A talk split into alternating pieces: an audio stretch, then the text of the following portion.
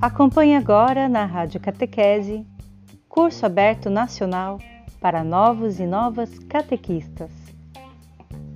Aula 6 Catequese e redes sociais. Lançarei as redes. Acompanha comigo então. Certa vez em que a multidão se comprimia ao redor dele, Jesus, para ouvir a palavra de Deus à margem do lago de Genezaré, viu dois pequenos barcos parados à margem do lago. Os pescadores haviam desembarcado e lavavam as redes. Subindo num dos barcos, o de Simão, Jesus pediu-lhe que se afastasse um pouco da terra. Depois, sentando-se, ensinava do barco às multidões. Quando acabou de falar, disse a Simão: Faze-te ao largo, lançai vossas redes para a pesca. Simão respondeu: Mestre, trabalhamos a noite inteira sem nada apanhar. Mas, porque mandas, lançarei as redes. Fizeram isso e apanharam tamanha quantidade de peixes que suas redes se rompiam. Fizeram então sinais aos sócios do outro barco para virem em seu auxílio. Eles vieram e encheram dois barcos, a ponto de quase afundarem. Palavra da salvação, glória a vós, Senhor. Esta palavra que ilumina a abertura do nosso encontro hoje é uma palavra que tem muito a ver com a missão de quem é catequista nesse tempo a minha missão, a tua missão. De fato, hoje é preciso que continuemos lançando as redes e este evangelho é importante porque até a expressão lançar as redes cabe muito bem no contexto de hoje. É claro que há muitas formas de lançar as redes, sabemos disso. Mas hoje a gente sabe pela necessidade que está diante dos nossos olhos, é preciso lançar as redes dentro disso que espera a igreja, lançar as redes no continente digital, não é mesmo? É isso que nós precisamos fazer. E hoje, cada vez mais, a gente percebe a dificuldade que está se aproximar das pessoas até no nível físico, quanto mais no nível digital, não é? Quem de vocês aqui, escreva para eu saber, quem de vocês aqui tem algum tipo de desafio ou de dificuldade na questão da, das redes sociais? é, são essas redes que a gente vai entender um pouco hoje, né? Quem aqui tem alguma dificuldade? Eu tenho, eu tenho uma dificuldade de vez em quando, né? Gente, quem, quem é que não tem? A gente sempre está sujeito a aprender mais. Afinal, ninguém que está aqui aprendeu tudo, sabe tudo. E eu vou, antes de passar para a apresentação que eu preparei para vocês, eu vou dizer uma coisa muito importante. Ah, na verdade, a gente, a gente está vendo um, um tempo de urgência. Desde 1990, os papas pedem que a gente aprenda a lançar as redes. A, a gente sabe disso. Mas acontece que nunca chegou o momento da gente se colocar nessa posição mesmo. Vocês concordam? Muitas vezes a gente acabou fugindo dessa responsabilidade. E finalmente nós temos que entrar nessa, nessa questão. Uh, veja, o que eu quero dizer aqui é que eu percebi que muitas catequistas fugiram das redes sociais quando a pandemia chegou. Isso não é bom. A gente deixou de lado a, os nossos catequizandos que dependem da nossa palavra e da nossa evangelização. Ah, mas eu não sei mexer nas redes sociais, eu não fui feito para isso, eu não tenho. Olha, gente, Ninguém de nós aqui nasceu pronto, não é verdade? Todos nós temos algumas dificuldades, todos nós temos algum tipo de, de situação que a gente não é 100% bom. Mas, me fale uma coisa, você já aprendeu, já nasceu sabendo andar? Porque se você já nasceu sabendo andar, então tudo bem. Se você não aprendeu, se você não nasceu sabendo andar nem falar, você pode aprender tudo depois também. Assim é com as redes sociais, viu? É, falo isso com muito carinho. Então, gente, um pouco da reflexão de hoje é nesse sentido. A nossa, a nossa missão como catequista depende muito do evangelho que nós, como, que nós acabamos de ver. Depende de ouvir a palavra de Deus, que fala hoje no nosso coração, para que possamos lançar as redes, sem medo. Não sei se estão lançando as redes do lado certo do barco, a gente não pode saber. Pedro lançou as redes a noite inteira e não conseguiu pescar nada. Então a gente tem que ter esse tipo de é, esse tipo de atenção. Vamos lançar, vamos ver o que acontece, não é? Vi ótimos exemplos aqui nas redes sociais de catequistas que fizeram algo muito interessante, que foi encontrar formas criativas para se dirigir aos seus catequizandos. Alguns usaram máscaras, alguns usaram recursos do teatro, outros tentaram envolver os pais. Foi algo muito interessante. Então significa que a gente pode sim, sem dúvida, melhorar a nossa prática, não é mesmo? Olha só o que está dizendo aqui a nossa querida amiga Caetana. Eu tenho dificuldade porque preciso aprender a manusear.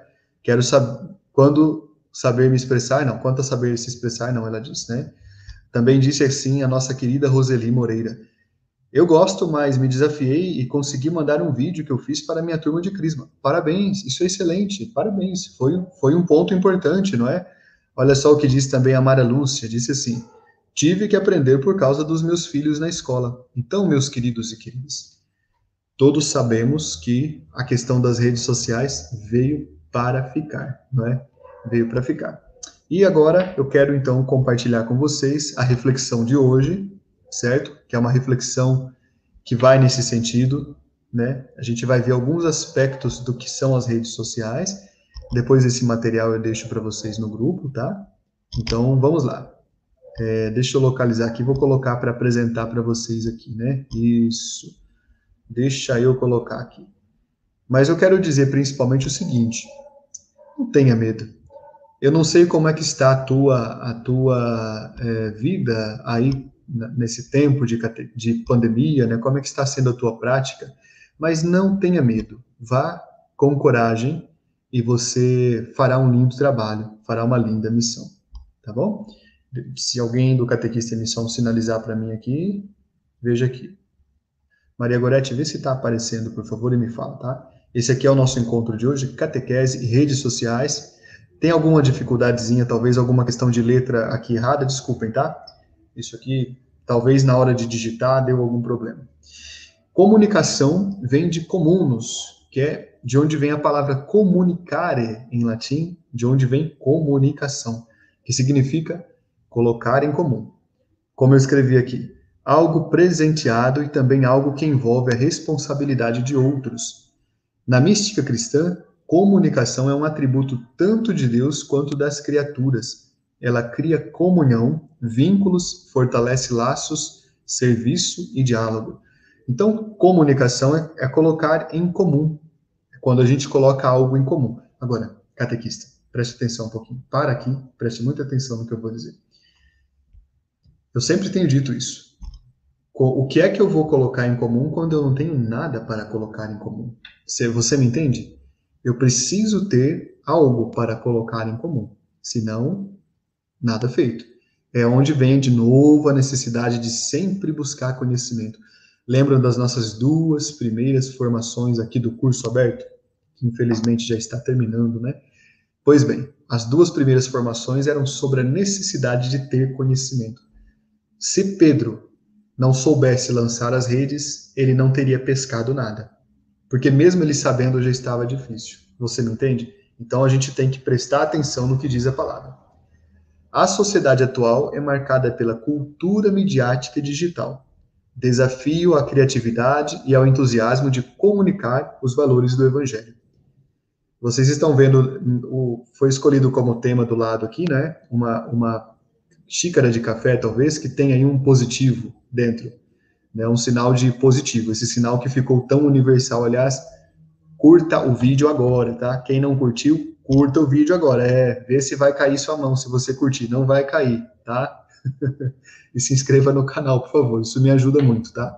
Veja bem, a sociedade atual, então, está marcada por esse, em, essa com esse desafio, né? O grande desafio que é, diante de tanta criatividade, que existe comunicar o evangelho para as pessoas também de forma criativa.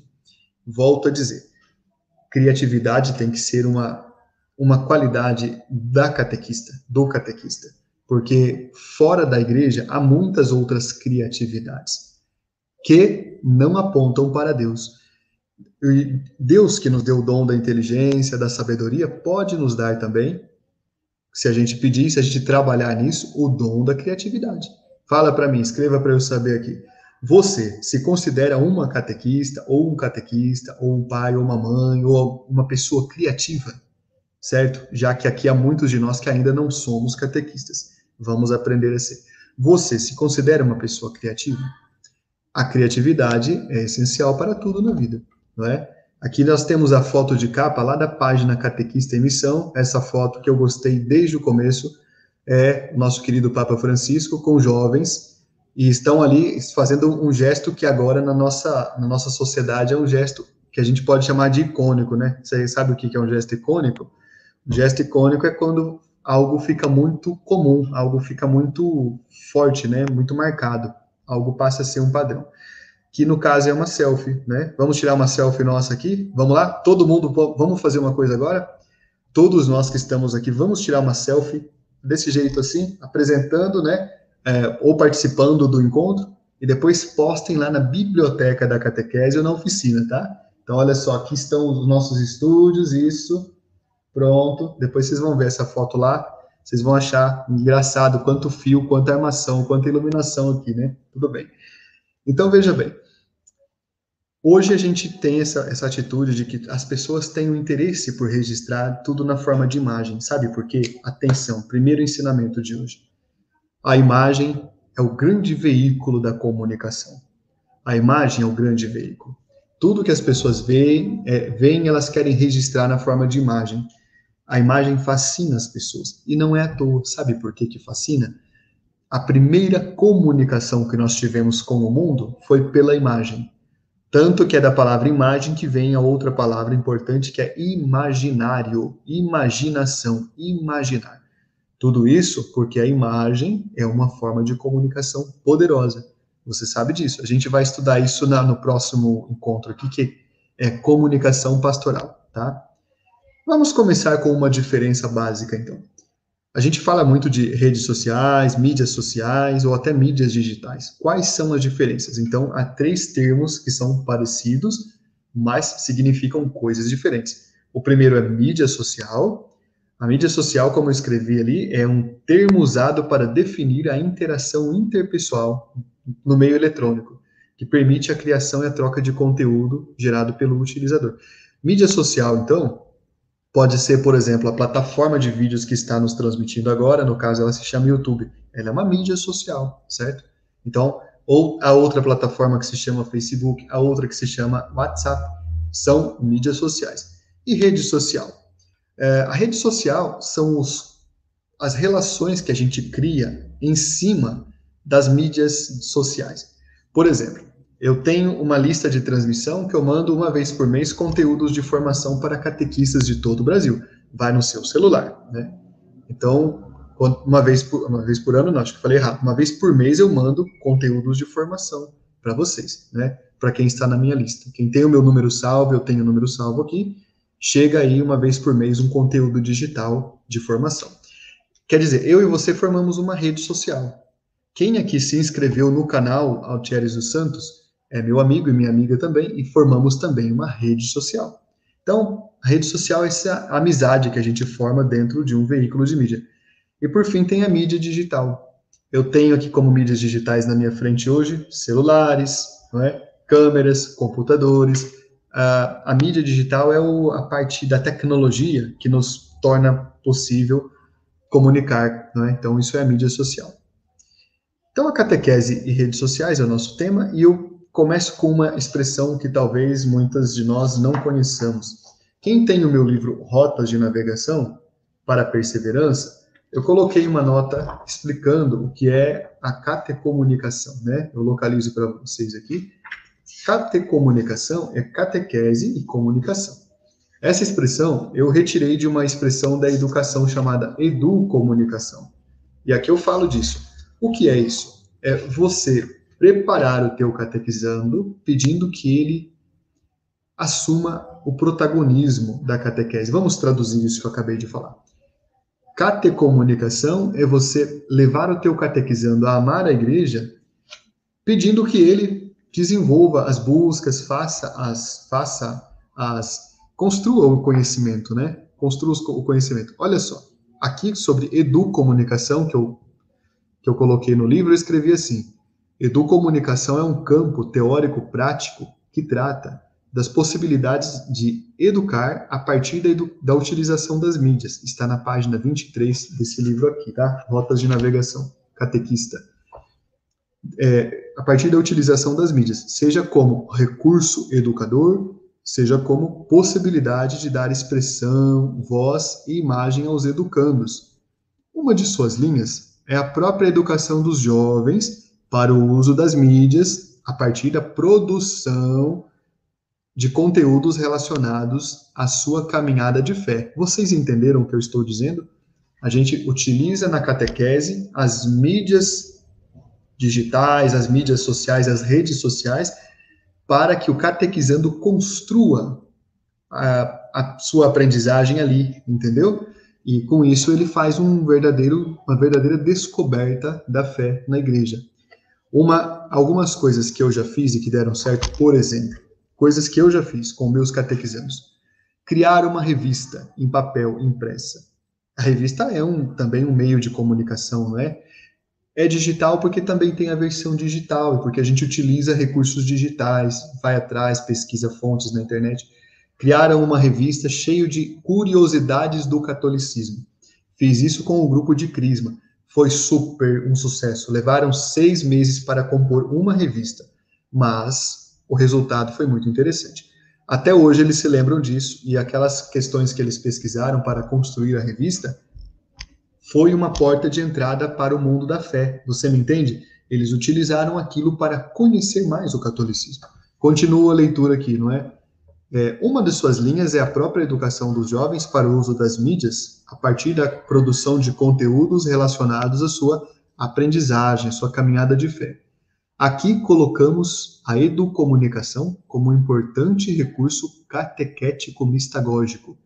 Os catecúmenos e os catequizandos em geral vivem na, entre aspas, idade mídia, a idade das mídias.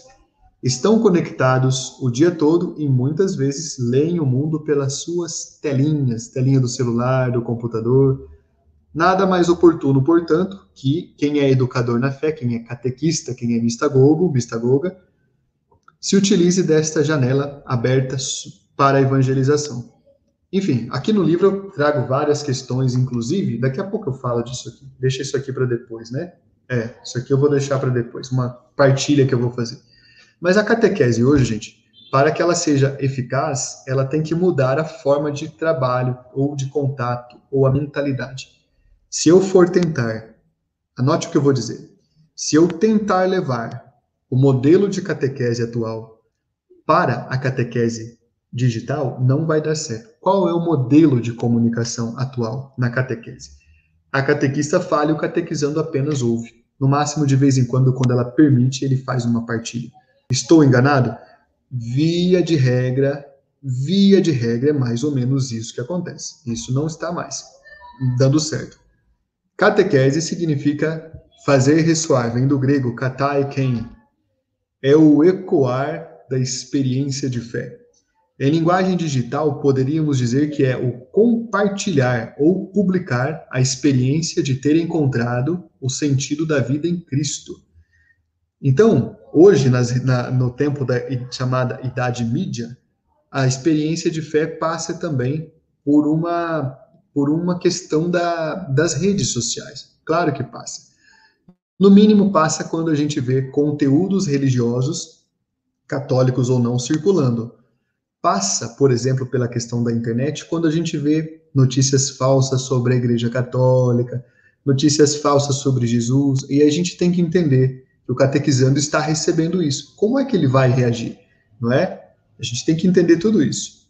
Vamos ver rapidamente a história das mídias visuais. Olha só. A primeira imagem que eu estou mostrando a você, não sei se está muito nítida, é a imagem, uma imagem que tem 40 mil anos de idade. E essa imagem ficou no, escondida numa caverna por milhares de anos, lá na Indonésia, em Sulawesi. É, e essa aqui foi uma das primeiras formas de comunicação que a gente teve, que foi, no caso, pintura rupestre que os homens da caverna escreveram, né, 40 mil anos atrás. Essa aqui, ela pode ser até um pouco mais antiga, ela é brasileira, eu gosto dessa imagem aqui porque ela é um enigma. Essa, essa imagem aqui, que é enigmática, você sabe o que é interessante dela? É interessante o seguinte, ela, ela não é simplesmente uma pintura, ela é uma escrita. Eu já mostrei essa, essa mesma imagem aqui na catequese, é, na, na, palestra de mistagogia que eu faço com vocês, né? Para dizer que quando um povo perde a capacidade de, de comunicar uma língua, um sistema, esse sistema desaparece. Se eu e você perdermos a capacidade de comunicar o catolicismo, ele desaparece. Aqui o que você está vendo aí, gente, você está vendo aí, é uma escrita. E essa escrita não tem mais alguém que possa lê-la, porque as pessoas que a escreveram já morreram há 50 mil anos atrás. Brasileiros, né, proto-brasileiros que moravam aqui naquele tempo. Fica no Piauí, na Serra da Capivara. Aqui nós temos uma outra mídia antiga também, um papiro de 4.500 anos antes de Cristo, né? está a 6 mil anos de distância de nós. Já é uma mídia mais perto de nós. Aqui você pode ver uma mídia ainda mais jovem, que é uma placa babilônica de argila, que tem só, entre aspas, só 3.700 anos. Aqui você já tem o pergaminho do Mar Morto. Você já sabe que pergaminho é esse, né? No caso aqui é o livro do profeta Isaías, que foi achado quase inteiro, né? Tá aí uma, uma cópia dele, uma foto, né? Então é um pergaminho que tem dois mil anos de idade. E aqui você, eu vou mostrar algumas outras mídias que nos últimos séculos foram importantes para nós. Essa aqui quem será? Quem de vocês sabe que, que, que produtora de mídia é essa aqui? Fala para mim, escreva aí. O que, que vocês acham que é isso aqui? Eu vou dar umas alternativas para vocês. É uma máquina de imprimir jornal?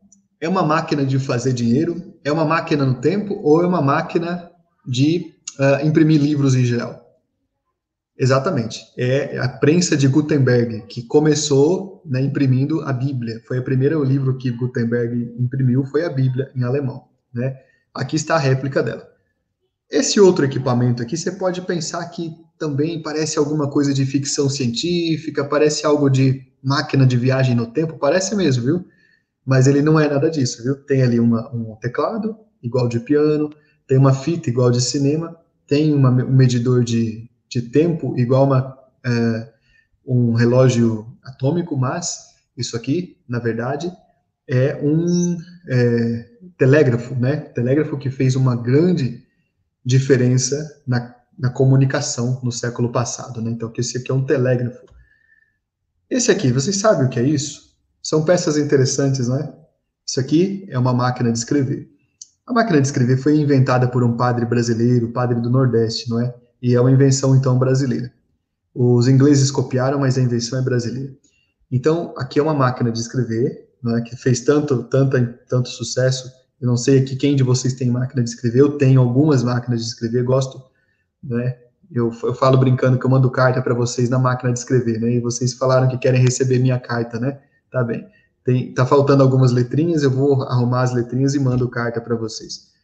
Isso aqui é o telefone, né, que tem na casa das nossas tatara tataravós. Esse telefone hoje está só em museus, não é? E parece que algumas pessoas voltaram a, a, comprar esses telefones porque é bonito, né? Eu conheço algumas casas que têm telefones assim, mas é o primeiro telefone. E aqui, esse aqui, pessoal, vocês conhecem esse passarinho aqui? Ele é famoso. Ele é um herói nacional na Europa. O nome dele, claro, é uma pomba, né? Mas o nome dele é Monami, que significa meu amigo. A história dele é a seguinte: na Primeira Guerra Mundial, os franceses ficaram cercados pelos alemães num lugar muito difícil. Era uma grota, não é? Assim, e os alemães estavam em cima, nas colinas. Quem tentasse sair dali morreria. Os alemães descobriram isso e só falaram: bom, vamos esperar, eles vão ter que sair dali. E não havia como pedir socorro. Havia um grande número de soldados franceses e os alemães estavam lá em cima prontos para matar quem colocasse a cabeça mais para fora, né, mais perto.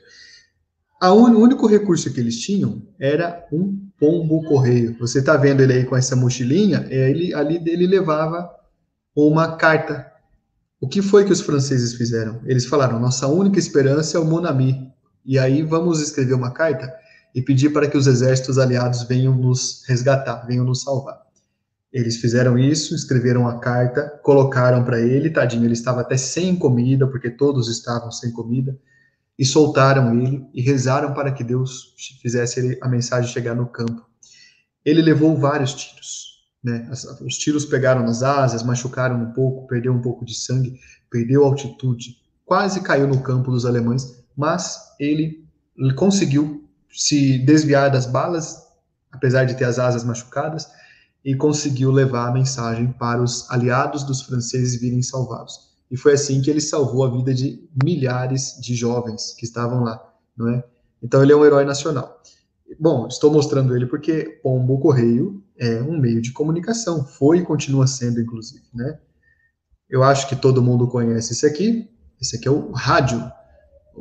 Modelos antigos chamam a nossa atenção. Eu vejo também que há. Eu vou qualquer hora dessa eu vou mostrar para vocês um que eu tenho assim também antigo. É, chamam a atenção, as pessoas gostam, parece que é charmoso, né? Remete a um período que foi interessante. Então nós temos o rádio que teve uma grande é, importância na comunicação e temos também quem tem, quem teve um desses aqui, né? Eu acho que eu tive ali, gente, ali o terceiro da direita para a esquerda já tive daquele ali, né? Esse aqui é o aparelho celular que foi uma invenção dos comunistas, né, dos soviéticos, e deu muito certo e hoje todo mundo usa, então é bem interessante, faz a grande diferença. E para nós hoje continua sendo. O celular se aprimorou, ele é um pequeno computador, ao mesmo tempo ele é rádio, ao mesmo tempo ele é TV, ao mesmo tempo ele é muita coisa. E a gente agora não consegue viver sem celular, quase que é uma prótese, quase que é uma, um complemento das pessoas. Então, estou mostrando tudo isso para vocês para dizer que o momento atual que nós vivemos, mais que uma mudança de meios ou de instrumentos, é uma mudança cultural. O que quer dizer isso, mudança cultural? Eu tenho uma, tem uma frase que eu gosto, de vez em quando eu a repito, é que nos últimos 200 anos, a humanidade aprendeu muito mais coisas do que nos últimos 200 mil anos juntos. Então, em apenas 200 anos, os que são os últimos 200 anos, a humanidade conseguiu descobrir muito mais conhecimento e produzir muito mais cultura do que em 200 mil anos antes. Você entende que isso é um salto gigantesco? Diz o Diretório Nacional para a Catequese o seguinte: os meios de comunicação estão intimamente ligados à linguagem corporal, verbal, simbólica. É importante a linguagem dos meios de comunicação para a catequese como parte de uma enculturação na fé no mundo contemporâneo. Então é isso que é isso que acontece, não é? Que beleza, que bom. A gente, tá, a gente tem visto que isso é parte necessária da evangelização. Eu coloquei já o que é comunicação, então eu vou pular, tá bom?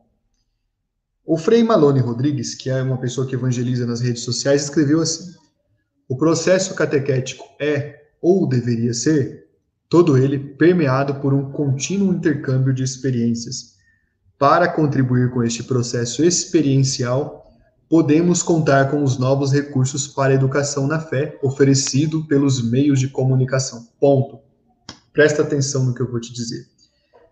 O que ele escreveu é exatamente o que estamos fazendo agora, hoje, nesse momento, quando você está aqui me acompanhando, eu estou também na tua companhia. Quando você abre na tua casa uma janela, posso dizer uma janela mágica eu, você me permite estar na tua casa e ao mesmo tempo eu trago você para dentro da minha casa, aqui no meu estúdio. Então a gente tem uma proximidade. Então, estamos num processo catequético. Catequista que pensa que a sua missão é apenas dar, digamos assim, entre aspas, dar catequese, é um catequista que está fora desta mentalidade nova. Parte importante de quem é catequista também é aprender, buscar, trocar experiências, escutar o que outros têm a dizer, beber em novos poços. Como disse o Evangelho, né? Jesus pediu a Pedro: vai para a parte mais profunda. Então, o catequista hoje tem que ter, vamos dizer que o catequista tem que ter 80% da sua atenção focada em buscar a parte mais profunda. Isso inclui espiritualidade, isso inclui formação formação de conteúdo, bíblica, doutrinária, litúrgica. E a gente oferece 20%. É mais ou menos essa proporção. Não dá para ser diferente. Porque senão a gente vai estar fazendo uma, oferecendo uma catequese rasa, superficial. Olha, hoje à tarde eu falei aqui com a, com a minha amiga Ana, estava batendo um papo com ela, né, a Ana Santos, que também está aqui, inclusive, né, Ana? E ela estava me dizendo dessa dificuldade que é, a, até me mandou uma mensagem, depois eu te respondo, viu, minha querida? Mandou uma mensagem dizendo que como é que é possível ser catequista sem formação? Não é? E que na comunidade dela talvez não se valorizam tanto a formação. Olha, gente, passou o tempo. Quem ficar fazendo isso vai pescar com a rede furada, vai pescar com a rede rasgada, certo? É isso mesmo que vai acontecer. Vamos lembrar do caminho que nós estamos fazendo? Vamos lá. Primeiramente, a gente estava numa montanha chamada montanha do que mesmo? Vocês lembram? Né? a montanha da indiferença, do comodismo, né, da, da, acomodação.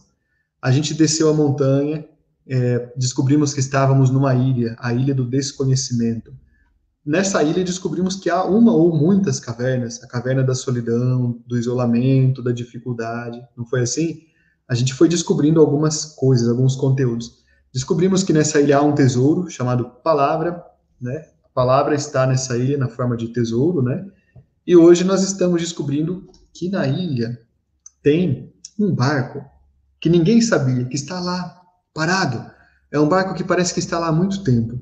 É o barco da comunicação, ele tem redes, ele tem remos, ele tem velas. E esse barco, embora esteja lá parado há muito tempo, por incrível que pareça, está pronto para ser usado. Agora, como é que a gente vai usar esse barco para sair dessa ilha e para conhecer as ilhas ao redor, para atingir as pessoas que estão ao redor? não é? É aqui que é a questão que nós temos que nos perguntar. Aliás, quem quiser desenhar, pode desenhar esse barco, né? Esse, ou, esse barco, essas redes. É o, o barco da evangelização. É o barco que eu preciso tomar para chegar aos outros continentes. Só que tem só um segredo esse barco. Ele só vai se mover do lugar quando você tiver algo para transmitir às pessoas. Assim como qualquer embarcação depende do vento ou dos motores para navegar, este barco que vai te levar para outras realidades depende do teu conhecimento, da tua formação. Se você não tiver formação e nem conhecimento, minha querida e meu querido, você pode ter boa vontade, mas você não fará tanta diferença quanto uma catequista ou um catequista que buscou se aprofundar. Então, quem, quem, como vocês estão fazendo o CAN, eu já considero vocês todos preparados, né? Porque estão sabendo que precisam se preparar. E eu também, todos precisamos. Nossos cardeais precisam, nosso Papa precisa, nossos bispos precisam, todo mundo precisa, não é? Quando a gente coloca esta mentalidade de busca de conhecimento, é quando a gente faz as velas desse barco se encherem de vento. Quanto mais eu percebo que eu preciso fazer esse barco entrar no alto mar, que para que ele entre no alto mar eu preciso de conhecimento, mas eu faço com que as velas dele, não é, os motores ou os remos funcionem e ele possa navegar com segurança. Quem vai fazer o barco ficar estragado é quem achar assim, bom, eu estou, já que eu estou aqui mesmo na ilha do desconhecimento, quero voltar lá para a segurança da montanha do comodismo, não é? Lá eu fico bem, lá eu fico tranquilo, né? E porque lá não tem nada, não, nada me ameaça lá. Então deixa esse barco aí, eu não preciso me formar não. Para que me formar para mexer nas redes sociais? Gente, essa atitude aqui significará a morte da igreja em certo tempo, então muito cuidado. Vamos lá, vamos avançando. Já que você já entendeu a metáfora do barco que está nessa ilha, né? Esse barco que pode, você pode dar o nome que você quiser para ele, barco da alegria, barco do amor, né? barco da fé. Mas ele, ele vai chegar, ele precisa chegar em pessoas como essas que você está vendo aqui. E hoje, um dos barcos que nós temos, ou uma das partes do barco que nós temos, é o celular. Escrevi. Celular. Complemento do corpo, acessório e extensão da capacidade de comunicação pessoal. Confere identidade e cidadania digital. Vamos para alguns dados da realidade? Esses dados eu devia ter falado, mas eu já falei em outros lugares. Infelizmente, no Brasil, nós temos um acesso limitado à internet. Cerca de 50 a 60% da população brasileira tem um acesso precário à internet, certo? Então é muita gente que ou nenhum acesso. Então, parte pequena da, da população brasileira que tem uma internet de qualidade, certo? E vamos dizer entre 35 e 40% da população tem uma internet de qualidade ou que consegue se comunicar. E além disso, tem recursos, por exemplo, como computador, celular, tudo mais. Grande parte da população não tem. Talvez tenha um celular, mas não tem internet. Talvez tenha internet, mas não sabe mexer, certo? Isso acontece, acontece muito. Enfim, o fato é que a gente ainda está muito às escuras com a questão da internet no Brasil. E isso afeta você e a mim, porque a gente tem irmãos e irmãs catequistas que não têm contato com isso. No ano passado, quando eu falei de um tema sobre um tema parecido com esse, eu fiz uma campanha para que quem tivesse dois ou três celulares em bom ou em ótimo estado passasse para um catequista, uma catequista que precisa. E eu recebi várias, várias mensagens de vocês falando: olha, aqui na nossa paróquia a gente conseguiu reunir 30 celulares, o padre até fez uma campanha, a gente conseguiu comprar alguns celulares e tal, a coordenadora reuniu as amigas, fizemos um bingo, compramos celulares novos e levamos para as nossas catequistas que precisavam. Houve várias paróquias que providenciaram internet de qualidade lá no salão paroquial. Houve até padres que eu conheço, que são meus amigos, alguns deles que fizeram coisas, um deles fez uma coisa interessante. Colocou dados móveis no celular das suas catequistas, para que elas tivessem condições de interagir com os catequizandos lá no comecinho da pandemia. Então, gente, primeira constatação é essa: nós temos uma dificuldade de acesso que nos afeta em, em dois modos. A dificuldade de afeto, perdão, a dificuldade de acesso que afeta os próprios catequistas se o catequista não tem condições de se conectar à rede social, à internet, por exemplo, ele está perdendo essa formação. Por exemplo, ele não pode acompanhar coisas, né, cursos e eventos como o nosso CAN, Curso Aberto Nacional, e outros. Você entende a gravidade disso? Então, aqui vai uma questão muito prática para você que é coordenadora, você que é sacerdote, está nos acompanhando. Aliás, um abraço para você, nosso querido sacerdote. Você que é religiosa, está numa função de, eh, de autoridade na sua diocese considere a possibilidade de mover campanhas sérias, permanentes, para fazer com que todas as catequistas e todos os catequistas se conectem. Eu vou fazer uma proposta para a CNBB assim que possível. Eu vou falar com o nosso querido cardeal Dom Pedro Scherer, bispo aqui da nossa arquidiocese de São Paulo, e vou dizer: Cardeal, vamos fazer uma campanha para conectar 100% das catequistas do Brasil. Porque conectadas, as pessoas das catequistas e dos catequistas. Conectadas, as pessoas têm a possibilidade de navegar nesse mundo do conhecimento. Eu vou dizer uma coisa. Hoje é tão importante um aparelho que seja um computador, uma câmera, um celular, pelo menos um celular, é tão importante na nossa missão quanto o nosso principal livro de catequese.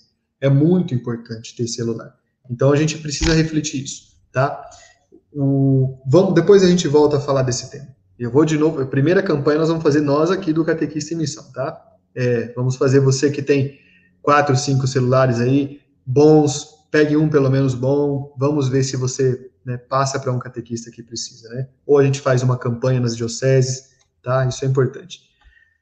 Por que, que estou falando tudo isso? Para a Igreja Católica, a comunicação é um aspecto relevante. O quê? Que, que, quer dizer isso aqui o quê? Quer dizer que a comunicação, colocar em comum, é quase que a identidade da igreja. A igreja coloca em comum quem? Deus. A igreja coloca Deus em comum no mundo. Se não for a igreja para colocar Deus no mundo, para tudo, não vai ter mais nada. Ninguém vai saber mais a mensagem de Cristo que Cristo deixou para a igreja espalhar, não é? Tem muita gente que espalha alguma mensagem parecida? Até tem, tem, até tem, mas não é a, mesma mensagem, não é a mesma. Então, a igreja tem uma missão e precisa cumprir essa missão. A experiência com o sagrado é medida pela experiência sensível. O que quer dizer isso? Sensível quer dizer sobre os sentidos, por meio das narrativas visuais, orais, escritas, hoje por meio desse vídeo pelo qual você me assiste. Aliás, aliás, aliás, você já compartilhou com as pessoas esse vídeo já? É? Quem já compartilhou? Escreva para eu saber, né? Já compartilhou, né? Então tá bom. Deixa eu ver quantos compartilhamentos nós tivemos até agora. Três compartilhamentos, que bom! Faça favor, hein? Não vá, não vá embora não, hein? Coloque aí, coloque depois aí. Vamos lá, avançando então. Olha só, como é que a Igreja Católica se importa com a questão das imagens? Ela se importa muito. Você está vendo uma catedral, que é a Catedral de Amiens, na França. Essa catedral foi criada no ano 1200, certo? Olha só o que, que ela tem aí. Tem lindas pinturas, lindos vitrais, lindas imagens sacras. Então, ela é uma catedral que se preocupa com a questão da imagem, da comunicação. Já, gente, lá no ano 1200. Só que desde cedo a gente tem. Meu catecismo não, tá, não está aqui, mas a gente tem no catecismo da Igreja Católica imagens que estavam nas catacumbas do século I. Católicos já se preocupando com a questão de comunicar visualmente, não é? Por que, que a gente comunica visualmente? O verbo não se fez carne? Sim. O verbo se fez carne e habitou entre nós. Cristo veio ao mundo. Cristo se fez imagem. O verbo se fez imagem, se fez pessoa. E a gente evangeliza pela imagem. Nos últimos anos, nós assistimos a um aumento da presença eclesial nas redes. Grupos, iniciativas, movimentos pastorais, ordens, paróquias e novas comunidades criaram canais para dar vazão a um grande volume de conteúdos. Quando a, quando a pandemia começou no, no ano passado, estava ficando até curioso, porque muitas paróquias que sempre tiveram PASCOM, de repente desesperadas para terem mil inscritos no YouTube para conseguir transmitir a Eucaristia. E eu fico pensando, gente, mas a Pascom existe no Brasil há tanto tempo, né? Eu sei que as paróquias têm, têm Pascom, toda paróquia tem Pascom, por que não se preocuparam antes, não é? Sabe por quê, gente? Porque ninguém dava atenção devida para as redes sociais. Agora virou um hábito. Provavelmente, quando a pandemia terminar, as paróquias continuarão fazendo transmissão das suas eucaristias e celebrações, não é? Eu coloquei aqui alguns dados para vocês verem que a imagem talvez não está nítida, mas vai chegar para vocês esses dados. Alguns dos cardeais que têm mais seguidores no mundo. Quem precisa se comunicar precisa estar presente nas redes sociais. Aqui no caso a gente fez uma mensuração no Twitter. Então no Twitter nós temos, por exemplo, de todos os cardeais do mundo, quem? O nosso bispo, Dom Pedro Scherer, cardeal, arcebispo de São Paulo, que tem 1112, aliás, perdão, 112.700 seguidores no Twitter, que é onde ele evangeliza. Em segundo lugar, vem um cardeal italiano, Dom Gianfranco Ravasi, um brilhante escritor, um brilhante mistagogo, 109 mil seguidores. Dom Orani João Tempesta, bispo do Rio de Janeiro, cardeal arcebispo do Rio de Janeiro, 63 mil. Depois vem outros cardeais aí, não é? Enfim, e a gente vê também que há algum, algumas personalidades no Brasil que têm uma importante presença na rede social. Em primeiro lugar, o nosso querido amigo Padre Fábio de Mello, com, pelo menos no Twitter, não sei se a cidade está bem atualizada, mas 800 mil, 400, não é? Padre Reginaldo Manzotti, quase 700 mil, Padre Marcelo Rossi, 700 mil, não é? E assim vem, Monsenhor Jonas, Padre Joãozinho e outros aí, não é? Padre Zezinho, enfim, há vários ali. Né? Tem, sei que tem uma presença importante. E até no universo de personalidades, músicos, escritores, temos uma banda, mas a banda, mas não está na ordem aqui, me parece. Né? Primeiro temos um grande escritor, que é o Leonardo Boff, né? que é teólogo, tem 305 mil seguidores. Depois vem a banda Rosa de Saron, com 204 Anjos de Resgate, Madre Kelly Patrícia, Vida Reluz, enfim, tem vários aqui. Né? Aqui está uma pessoa que fez uma importante contribuição para a evangelização, num tempo em que até nós tínhamos já televisão, mas o padre Marcelo Rossi começou, aliás, ele começou junto com os padres da Paulus, né, os padres paulinos. Em, na década de 1990, até a década de 1990, a Paulus tinha a rede Paulo Sat. A rede Paulo Sat foi vendida depois para a Canção Nova. E a rede Paulo Sat alcançava o Brasil inteiro via satélite e outros países de língua portuguesa. Era uma potência, né, uma potência incrível. Poucos governos tinham um sistema de rádio tão poderoso como o da Paulo Sat. E a Paulo Sat alcançava, então, praticamente que o hemisfério ocidental todo. Algo potente mesmo. E o padre Marcelo Rossi começou um programa lá, programa Momento de Fé, depois migrou para outro sistema de rádio e tudo mais. Enfim, fez uma revolução, porque ele comunicou no rádio, comunicou na TV, comunicou na internet, comunicou por modo impresso. Então a gente tem que olhar com muita atenção para a forma como ele evangeliza, certo? Tem dados aqui de anos anteriores falando dos números dos seguidores dele, mas esses dados têm quatro anos já. No Facebook, 4 milhões de seguidores, no Twitter, 169 mil, no YouTube e tal. Você tem, tem muito mais. Hoje esses números se multiplicaram, então não são números reais. Hoje, né? Já são muito maiores. Temos essa importante mídia, que é uma marca, porque a TV Canção Nova não é, talvez, a primeira TV brasileira, TV católica brasileira. Há outras. Embora a TV Canção Nova tenha uma história lá já na década de 1970, posso dizer que talvez ela seja a segunda tentativa brasileira de ter uma TV católica. A primeira tentativa brasileira foi a TV Século XXI, que o padre Eduardo Dalgert, que é um jesuíta, também fundador da Renovação Carismática, junto com o saudoso padre Haroldo Ram, o padre Eduardo Dalbert, que é, está reside, reside em Valinhos, e, na década de 1970 iniciou um trabalho de filmar em estúdios em garagem, e aí tem a origem aí o núcleo televisivo católico brasileiro. Aliás, foi ele quem doou para Monsenhor Jonas Adib, pois são amigos, a primeira câmera de televisão. Quem contou isso foi Monsenhor Jonas, que me contou isso. Olha só, então, em 1997, a Canção Nova foi para a internet. Em 1999, começou a divulgar acampamentos. Eu acho que eu vou fazer acampamentos só de catequistas, viu, pessoal? Vocês vêm no nosso acampamento do Catequista em Missão? Vamos fazer? Vamos, né? Em 2001, surgiu um portal da Canção Nova, que hoje é uma potência de comunicação, de notícias, em várias línguas.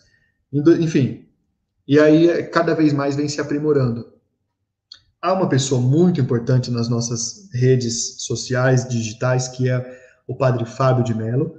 Ele é marcado por uma linguagem, ao mesmo tempo que estética e poética, também uma linguagem, às vezes, irônica, bem humorada, não é? Sempre muito bem trabalhada.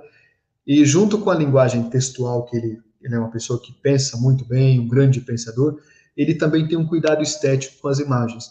Nos últimos tempos, ele tem divertido milhões de pessoas, porque ele tem é, feito uma incursão aí nesses aplicativos de vídeo, então tem dado muito certo. É uma comunicação poderosa. Passa uma imagem autêntica e feliz do que é o catolicismo. O catolicismo não é uma religião, nós não somos religião. Catolicismo é muito mais que isso. Catolicismo é projeto de vida, certo? É, é modo de ser. Catolicismo é algo que está dentro de nós. E Padre Fábio de Mello consegue colocar essa essência católica para todos verem. Tem também aí as médias de, de seguidores, que são altas. E de, aqui tem uma coisa curiosa. Em mil, aliás, 1900, no ano de 2000 e, 2017 ou 18, eu fui à Diocese de Osório dar um seminário para as catequistas da Diocese de Osório, no Rio Grande do Sul, e lá eu fiz essa medição que depois eu não achei. Essa medição aqui, por exemplo, comparava o número de seguidores do padre Fábio de Mello com dois é, líderes aí de outros, de algum movimento, né? Um chamado Malafaia, outro chamado Macedo. Enfim, parece que é isso. E sozinho, o padre Fábio de Mello tinha muito mais seguidores que os dois reunidos, né? Enfim, só para dar um exemplo do tamanho do alcance que a gente tem como comunicação católica. Não posso deixar de falar do padre Reginaldo Manzotti, mas você só vai falar de padres? Na verdade, gente, não é a intenção falar de padres. A questão é quais são as nossas presenças católicas de maior destaque hoje na, nas mídias, certo? Começaram a ganhar aí protagonismo na década passada bandas católicas. Aqui vai um puxão de orelha para quem fez pirataria contra elas.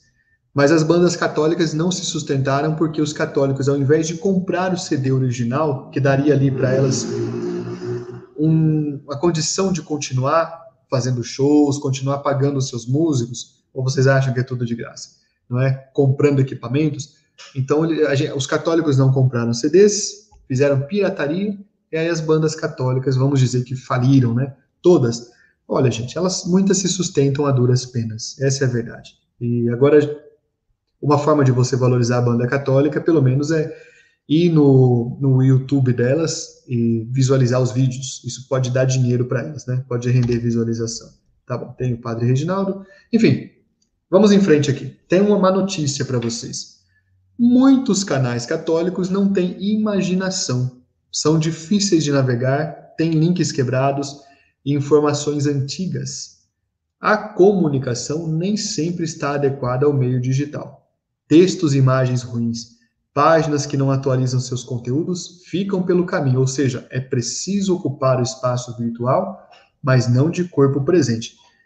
Vamos fazer uma leitura diferente disso que eu acabei de, de ler aqui? Vamos, vou ler de novo. Má notícia. Vou ler como se fosse para nós catequistas. Diversos catequistas não têm tido imaginação, têm tido dificuldade para navegar, estão utilizando uma comunicação quebrada e não se formaram nos últimos tempos, estão com informações antigas. A comunicação nem sempre está adequada ao meio digital, não é? A sua forma de comunicar não está boa. Então, enfim, é, é, é algo que eu sei que serve para todos nós. Você pode pensar assim, por exemplo, Altieres, você vai ficar falando isso pra gente, que a gente precisa melhorar? Sim, porque é com muito carinho. Se eu não falar, quem vai falar? Essa linguagem bem clara para você. É assim. A gente olha aqui, meu querido e minha querida, olha bem aqui nos meus olhos, preste atenção. A gente só fala isso para quem a gente se importa. A gente, a gente quer que o meu desejo, o seu mesmo, a gente quer que a catequese que nós temos, que a gente realiza, seja eficaz, seja eficiente, seja bem feita, produza conversão, dê sentido para a vida do catequizando. Faça com que ele encontre esse tesouro maravilhoso que se chama Igreja Católica, comunidade fundada por Jesus. É pela igreja que as pessoas encontram Jesus. Então, sim, nossa comunicação tem que ser boa, tem que ser clara, tem que ser interessante, tem que ser atraente, tem que ser bonita. Você não concorda comigo? Eu quero que toda a nossa comunicação seja assim. A gente sabe como é importante, né?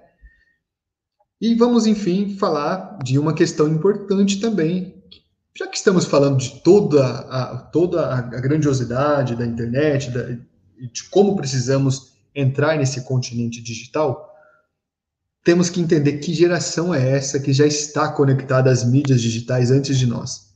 É essa geração aqui que você pode ver e pode ser bem exemplificada nessa imagem. Essa imagem que você pode ver aqui um jovem, um, um adolescente, com o seu tablet ou seu celular na mão, nas mãos e ali ele tem acesso ao universo todo. Essa é a geração que a gente tem pela frente. Olha aqui que eu escrevi. Mergulhada ou imersa na comunicação, a sociedade do século 21 está basicamente envolvida pelas mídias digitais. Começa com a geração Z, jovens nascidos em meados da década de 1990. Eles são chamados de nativos digitais e navegam com mais facilidade. A, a geração Z, na verdade, há vários de nós aqui que somos da geração. Somos, eu não sou, não. Mas a chamada geração Z são as pessoas nascidas a partir de 1990. Há muitos que são catequistas, não é? Há muitos que já são pais e mães de família. Então, essa geração e as gerações seguintes têm mais facilidade de mexer nas redes sociais. Mas aqui vem um detalhe interessante. Eles, têm, eles podem ter, sim, facilidade de mexer nas redes sociais, é, é fato. Mas parece que nem sempre eles têm a capacidade de refletir sobre o que eles estão compartilhando, até mesmo produzindo.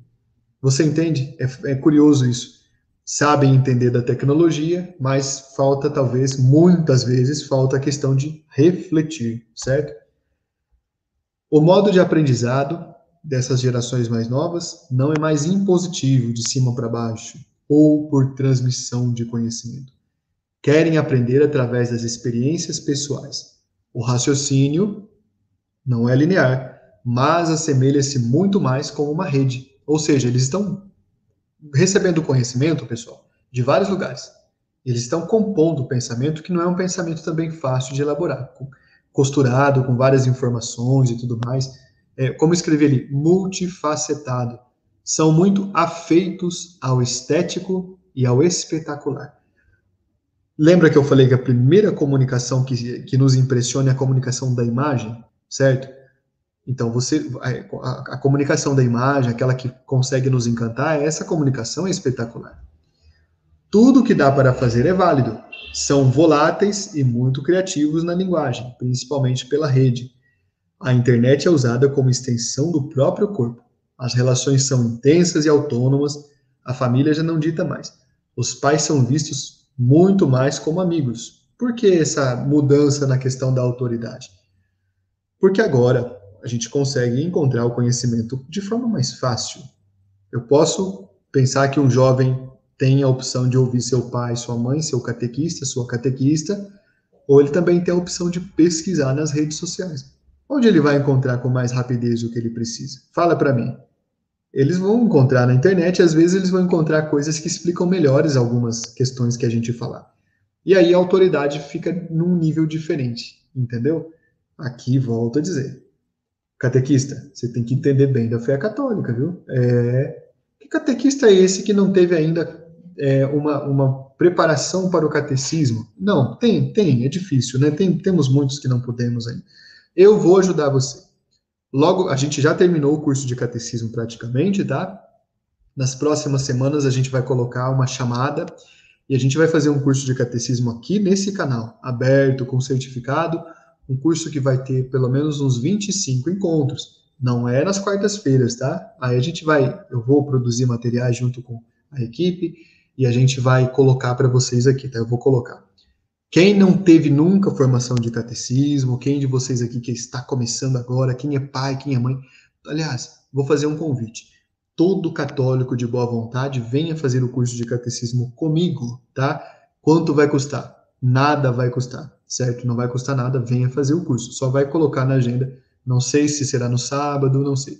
Mas vai ser aberto, tá? Como é o curso aberto nacional.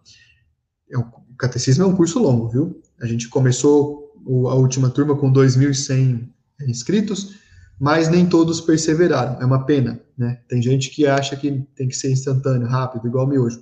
E eu já vou dar um recado aqui para você. Catequista, se você pensa que você é miojo, você está errado. Está errada.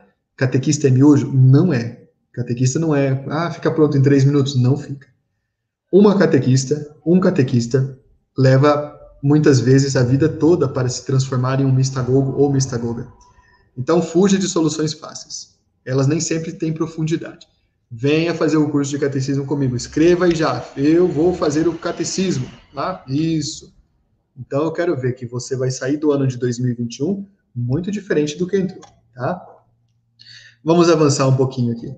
Os jovens têm uma dificuldade, então, também de se relacionar com a igreja, não conseguem entender o que a igreja fala, porque a linguagem da igreja é densa, é profunda. Eles estão na mentalidade dos três minutos, do miojo, né? Os jovens estão, e aí eles correm um pouco. É, os jovens hoje, as gerações mais jovens, fazem o que eu escrevi ali, que é uma citação de Oliveira, né? Eles alternam nas redes sociais o convívio e isolamento, pertencem a tribos e, ao mesmo tempo, é, se afirmam a partir das redes sociais. E olha que eu vou mostrar para vocês uma pesquisa que eu fiz, uma pesquisa de cinco minutos, que me rendeu várias imagens. Você está vendo essa imagem aí? Vários grupos de jovens ou grupos de crisma têm nomes parecidos. Olha só, todos católicos. Congresso de Jovens Conectados a Cristo. Grupo de Jovens Conectados em Cristo. Essa aqui é uma festa, provavelmente. É uma cristoteca. Jovens Conectados em Cristo, né? Uh, um outro grupo de jovens, aqui de Rio Preto, jovens conectados. Em quem? Você está vendo a cruz ali? Cristo, então. Grupo de jovens conectados em Cristo. Aqui é outra é, é, outra festa aqui, né? Olha lá, conectados em Cristo. Aqui um outro grupo de jovens conectados, né? Em quem? A cruz, você está vendo, Cristo. E esse on ali de verde estão on, né? Os jovens estão on, então. Segundo encontro de jovens valiosos conectados com Cristo celebração dos jovens. Que grupo que promoveu? Jovens conectados com Cristo. Detalhe, gente, todos são diferentes, não são o mesmo grupo de jovens. Peguei imagens do Brasil inteiro. Essa aqui é a comissão da CNBB. Jovens Conectados, Comissão para a Juventude, CNBB. Então, o dia que vocês não me quiserem mais na catequese, eu vou pedir trabalho lá com os jovens da CNBB. É, tá vendo? Então, acho bom vocês me darem valor, entendeu? Olha aí. Então, a CNBB tem também uma comissão que se chama Jovens conectados. Por que, que eu mostrei essas imagens para vocês? Para dizer que os jovens também sentem que estão diante de um desafio. Não é que eles acham que está tudo pronto, eles acham que. Uma questão que eu percebo nos meus crismandos é que eles sentem necessidade de ter uma presença de qualidade na internet. O que, que é isso? Nas redes sociais deles, eles têm duas opções hoje. Uma é essa fútil, assim, mais frágil, assim, de talvez mostrar corpo, né? As meninas põem uma roupinha curta, mostram o corpo. os rapazes fazem ali uma academiazinha assim de alguns meses, mostram o corpo, mas os, os, a gente percebe que isso não é suficiente. Tanto não é suficiente, eu fiz uma reflexão. A, a, a, maior, o maior problema que dá para os jovens que vão colocar uma foto do, do próprio corpo é achar uma frase inteligente para colocar.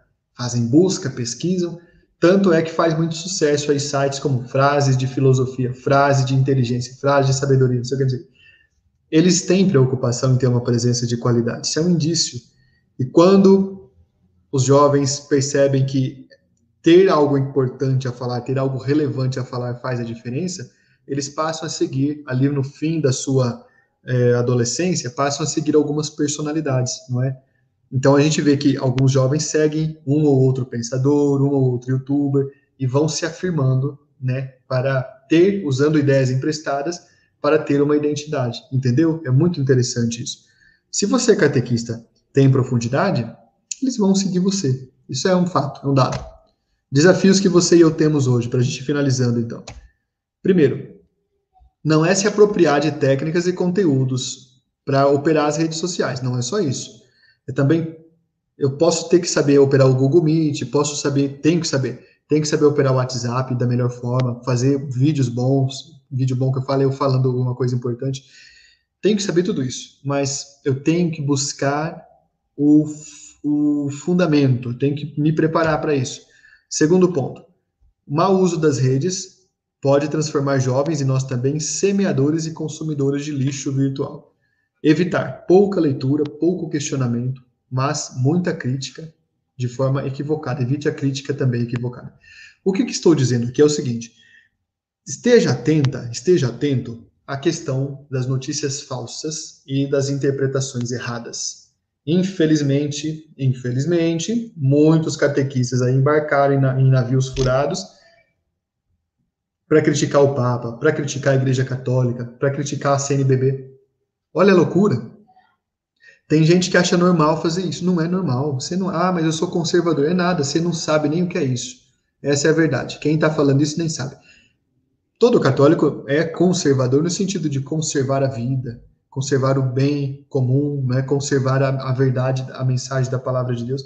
Só que a palavra de Deus, às vezes, ela incomoda muita gente. É muito fácil eu me abrigar atrás de uma barricada e atacar os outros. Isso não é palavra de Deus.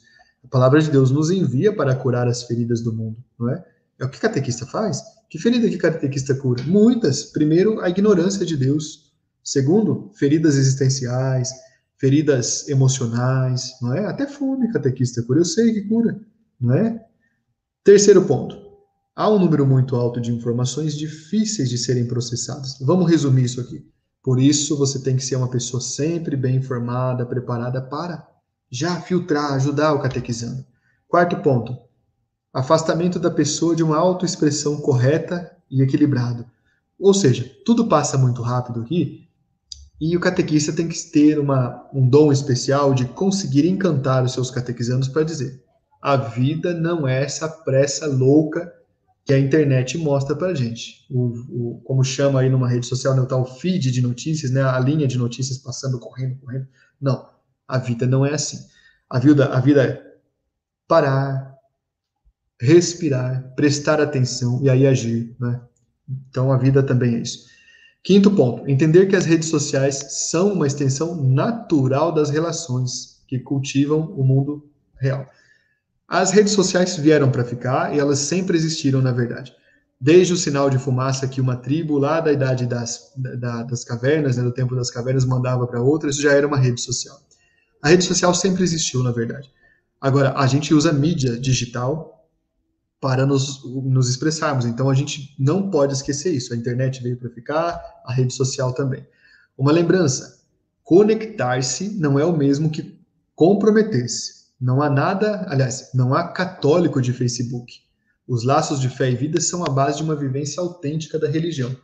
O que, é que eu quero dizer aqui é: eu preciso levar os meus catequizandos a, entender a riqueza da Igreja Católica, a maravilha que é seguir Cristo, mas eu tenho que dizer que, sim, isso pode nos conectar, porque eu sinto simpatia por determinada questão, você também, a gente tem uma conexão.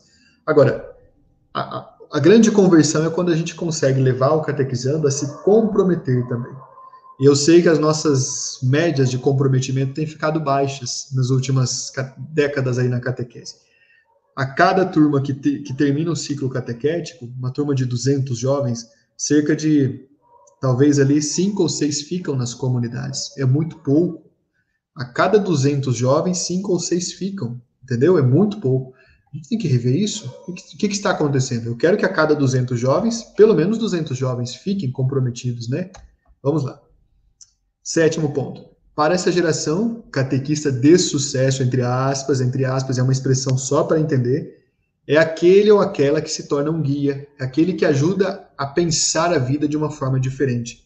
Então, o catequista de sucesso é esse. Oitavo ponto. Nas redes, catequista, você tem que ser uma presença amiga, inspiradora, afetuosa. Faço questão de ler tudo. Contro controle a sua tentação de ser fiscal. Evite confrontar os catequizandos com posições moralistas, mas dialogue carinhosamente e questione determinadas posturas e opinião. Eu não posso falar para não revelar dados, mas eu converso muito com muitos de vocês quando vou conseguindo responder as mensagens, né? Só hoje eu recebi umas 300 mensagens, eu só res respondi mensagens de duas semanas atrás.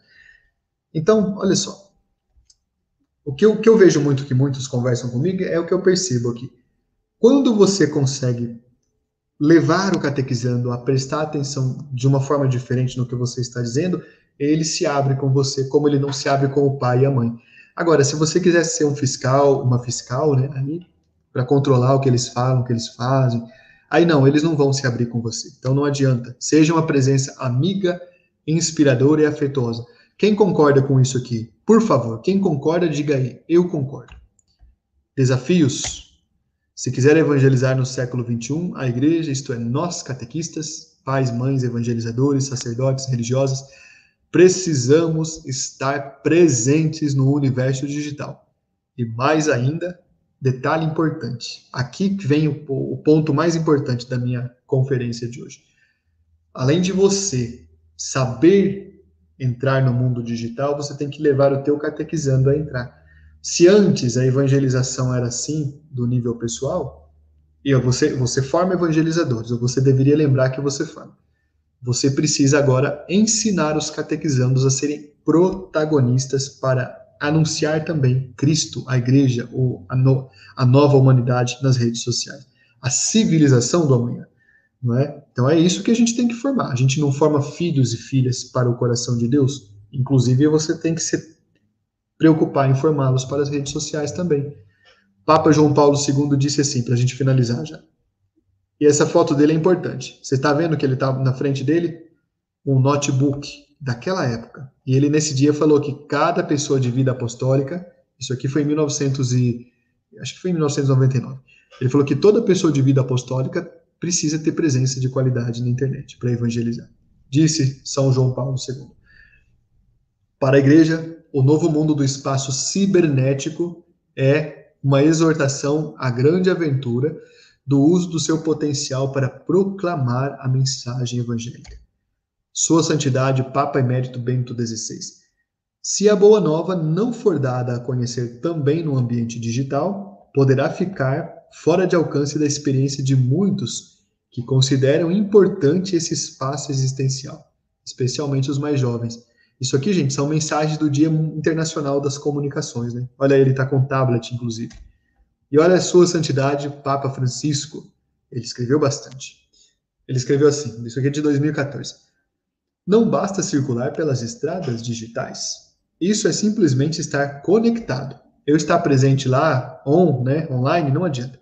É necessário que a conexão seja acompanhada do encontro verdadeiro. Eu posso fazer encontro verdadeiro por aqui. Eu consigo pelo, pelo WhatsApp, quando, por exemplo, eu recebo partilhas bonitas de vocês, passo a ser amigo, passo a me preocupar, passo a saber se está tudo bem, não é? Então, eu vou dar um exemplo entre muitos aqui, né, se vocês me permitem, só um exemplo. Eh, temos aqui a nossa amiga, que é a Renata Esgário, ela é catequista, e é uma catequista muito presente, a Renata tem uma particularidade que tem um, um gato que é o fubá, e de vez em quando a gente conversa, né, Renata? O fubá se machucou uma vez e eu fiquei preocupado, porque me preocupo com os animais também, porque por muito tempo da minha vida tivemos gato em casa. Aí a gente de vez em quando brinca alguma coisa assim. Mas eu, eu tô, estou dando um exemplo, há muitos exemplos. Né? A gente pode sim, como o Papa disse aqui, fazer um encontro verdadeiro. Pode, podemos gerar comunhão, podemos gerar presença. A rede digital pode ser um lugar rico de humanidade, não uma rede de fios, mas de pessoas humanas. Abrir as portas da igreja das igrejas significa também abri-las ao ambiente digital, seja para que as pessoas entrem, independente da condição de vida em que se encontram, ou para que o evangelho possa cruzar o limiar do templo e sair ao encontro de todos. E aqui, os bispos do Brasil também, não é? Olha só, o que, que os bispos do Brasil nos ensinam? Estão aí com o Papa, né? CNBB, CNBB, bispos do Brasil, ensinam algo importante a comunidade eclesial é incentivada a fazer-se efetivamente presente na internet, já que grande parte da vida social se desenrola mediada pelas tecnologias digitais. As redes digitais tornam-se cada vez mais parte do próprio tecido da sociedade. Olha que profundo! A rede digital é pra, parte do tecido da sociedade. A gente tem que entrar nesse tecido, não é? Vamos entrar juntos. Ah, eu não sei, eu tenho receio. Não, vem comigo. Eu vou fazer já já um anúncio que você vai gostar, vai dar certo. É preciso, portanto, favorecer formas de encontro, diálogo e debate em sites e fóruns marcados pelo respeito e cuidado pela privacidade, com responsabilidade e empenho pela verdade. Documento 99. Documento que, aliás, eu recomendo que você leia. Não é? é muito bem. Então, nesse caso, eu quero agora conversar com vocês isso aqui, deixa eu ver aqui, pronto, vamos lá. Muito bem. E vendo as mensagens que são muitas, pergunto aqui para vocês: o que é que vocês acham de tudo isso que a gente falou hoje aqui? O que, é que vocês pensam? Temos provavelmente muita coisa para refletir a partir desse conteúdo. Até vou dizer alguma coisa que alguns aqui já falam comigo. Quando terminar esta conferência, durante a semana, faça uma tarefa de casa Volte a assisti-la mais uma vez. O tema que a gente tratou aqui, está tratando, é um tema muito importante. Eu vou ler aqui um pedacinho, perdão, um pedacinho do meu livro Rotas de Navegação. Eu tenho um encontro que fala formando catequizandos para operar nas redes sociais. É um encontro que se chama O Lugar da Mídia em Nossa Vida. Esse encontro aqui, gente, só para vocês verem a, a importância que é, a gente tem as mídias sociais no nosso dia a dia há muito tempo. Elas estão conosco há muitas décadas.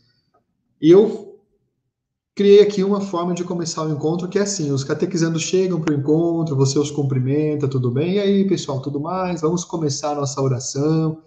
Nesse momento, sem que ninguém saiba, chega lá um catequizando fantasiado de televisão. Ele chega interrompendo, mexendo, falando ele quer rezar também, ele não quer mais, ele quer brincar. Ele está mudando de canal é fácil, faz uma, pega uma caixa grande, né? Uma caixa grande, desenha uma TV e, e põe no catequizando, é bem engraçado. Os catequizandos ficam surpresos porque isso não estava combinado. Isso aqui, esse recurso de fazer uma surpresa, se chama intervenção cênica. Intervenção cênica, certo? Tem várias intervenções cênicas aqui nesse livro. Essa é uma delas. E aí o, o, os catequizandos ficam confusos, não sabem se aquela suposta televisão é parte do encontro, se é uma brincadeira. Eles olham para o catequista, querendo saber o que fazer, ficam indecisos. Aí o catequista começa né, a, o encontro dizendo: é, essa reação de vocês é muito interessante, porque quase sempre acontece isso. Porque a gente fica desconcertado também diante das, das redes sociais, né? Então, tenho aqui uma série de reflexões, uma palavra de vida, não é? Uh, e, e para dizer que tem até um texto aqui que, se chama Uma Corrente que Não é Virtual. Todos nós sabemos que uma das pragas da vida moderna são as chamadas correntes que circulam de celular em celular, de computador em computador, e há corrente para tudo, desde simpatia para encontrar um amor, é verdade, né? A gente sabe que tem essas coisas circulando, tem que orientar o catequizando. Ao ganhar dinheiro, até outras que prometem soluções mágicas se a pessoa repassar essas correntes. Porém, as correntes também levam notícias fantasiosas e sensacionalistas que enganam muita gente. Até supostas novenas. E aquelas mensagens de bom dia, então. Enfim, aí tem até um convite para participar, ver, verem juntos, como turma de catequese, o filme A Corrente do Bem, que é um filme do ano 2000, né? Vocês lembram desse filme? a corrente do bem. Enfim, tem uma série de coisas aqui, está nesse encontro que eu quis mostrar para vocês para dizer que é, hoje é preciso formar o catequizando para que ele, para que ele também é, consiga se, se apresentar na sua identidade católica nas redes sociais. É preciso. Algo importante, cuidado com a verdade, o cuidado com a autoimagem, o cuidado com as coisas que ele vai dizer para os colegas, até a forma de estar nas redes sociais oferecer consolo, oferecer proximidade, oferecer simpatia, oferecer, enfim, a sua presença de qualidade, né? Então, gente, é uma necessidade que a gente tem. Vamos ver aqui, ó. Vamos ver o que, vocês estão dizendo aqui. Isso, vamos lá. Não é? Muitos comentários, eu não sei se consigo captar todos os comentários aqui. Isso, vamos ver aqui. É, bastante gente dizendo muitas coisas interessantes. Opa, tem bastante mesmo. Olha só, a, Luz, a nossa irmã Luciene escreveu assim: é um conteúdo muito extenso e muito importante. Logo temos que rever todo o conteúdo. Parabéns, você é um excelente catequista. Luciene, obrigado, viu? A gente está nessa missão para se fortalecer, né? Nós todos, né? Ellen Silva, eu concordo plenamente. Isso. Olha só o que, que, que, temos aqui, que interessante. Ra diz, disse assim: sou catequizanda de Crisma e com a pandemia, a catequese foi suspensa. Sinto muita falta e com esta aula de hoje percebo que poderíamos ter continuado. Amei a aula, maravilhosa reflexão. Minha querida Raildes e todos vocês, eu vou dizer uma coisa para vocês aqui. Eu fiquei surpreso quando no início da, da quarentena no ano passado houve gente falando assim nas redes sociais. Não faça catequese digital. Gente, isso está errado. Eu sei que a catequese mesmo supõe uma presença, supõe um acompanhamento, eu sei disso. Mas, no mínimo, você pode ser presença de Cristo nas redes sociais. Você pode ser uma presença afetuosa nas redes sociais. Então, você que parou ano passado, volte esse ano, né? faça isso. Você que tem receio, volte, não, não precisa, ninguém sabe tudo. Quando a quarentena chegou, eu, eu, eu já faço esse trabalho de formar catequistas desde 2008, certo? Faz muito tempo desde quando eu estava na faculdade, já fazia isso. E eu fazia sempre presencialmente. Agora, só o ano passado que eu aprendi que existia uma coisa chamada Google Meet, não sabia nem falar o nome direito, né? Uma amiga minha, que é a Zoraima, né, Zoraima, me convidou para fazer uma interação com os catequizandos, eu não sabia operar o Google Meet, eu falei, não posso, estou ocupado. Mentira. Tava com medo só, não sabia mexer. Entende? A gente aprende, né? A gente aprende. Deixa eu ver o que mais aqui né? O que, que, que, mais que tem isso? A Corrente do Bem, né? Cleide Freitas quer esse livro. Quem quiser esse livro, pessoal, Rotas de Navegação, é, pede na livraria católica mais perto da sua cidade, certo? Ou você pode pedir esse livro pela, pela internet, pela Paulus, pela Amazon. É, o problema, se você vê, vê se tem mais catequistas que querem e você pede alguns exemplares, o frete fica meio reduzido, né? O problema dos livros no Brasil hoje está sendo o frete, né? Muito bem. Olha aqui o que, que Mazé comenta também, né, Mazé? Pessoas têm acesso à tecnologia, possuem internet, sabem manusear, porém falta conteúdo. Pode também faltar interesse em atualizar-se. É verdade, mas é isso mesmo. Tem muita gente que tem, tem tudo e não quer se, se atualizar, né? Olha o que disse também a nossa querida Elaine Herrera. Aliás, tudo bem com você, Elaine? Faz tempo que não falamos, né? Hoje o curso está para todos os agentes de pastorais, pois ainda há muito preconceito com o uso das redes sociais para evangelização. Que pena muitos ainda não se interessam. É verdade, é completamente verdade, né? Completamente verdade. Muitos comentários interessantes aqui, que pena que não consigo ver todos, né? Eu quero então, né? Isso, olha aqui, né? Nosso irmão José também comentando, né? Conteúdo de muita valia para evangelização a nossa querida Maria Vieira. Boa noite, Altieres. Não assisti a aula toda? Perfeito. Não, mas depois você assiste, né? não tem problema. Ah, gente, é Paulus, tá bom? Esse livro aqui é da editora Paulus. Editora Paulus, a editora que mais ajuda a catequese do Brasil, tá? Então, vai lá na Paulus.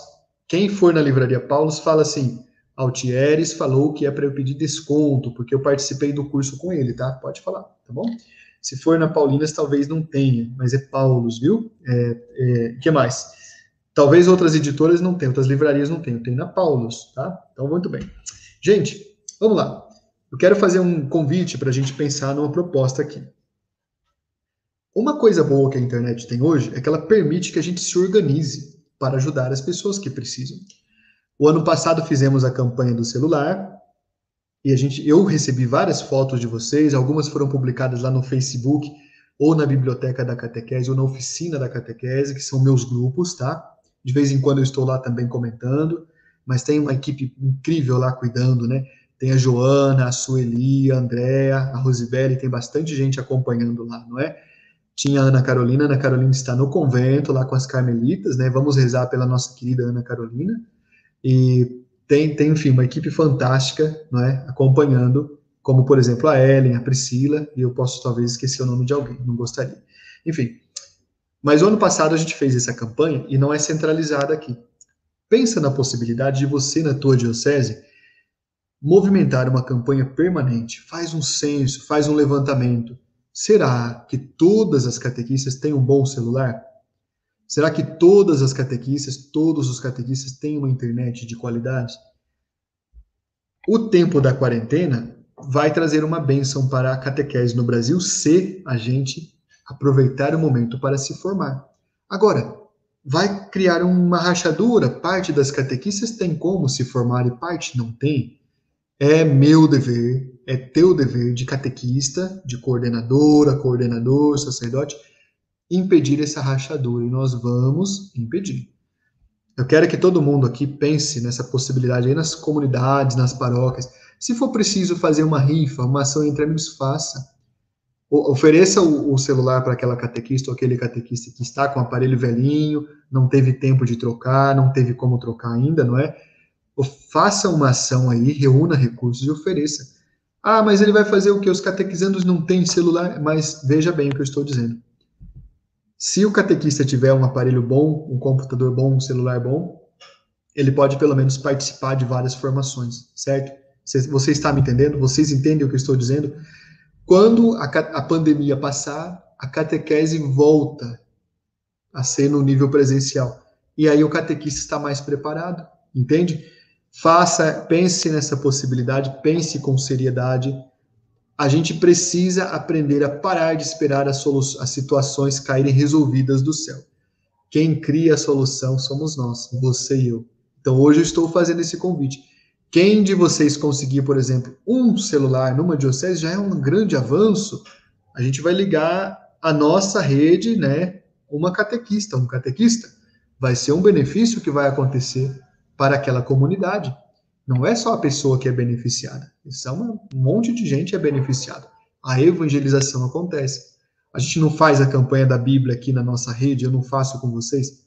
Vamos fazer a campanha do celular também. Como é que pode ser?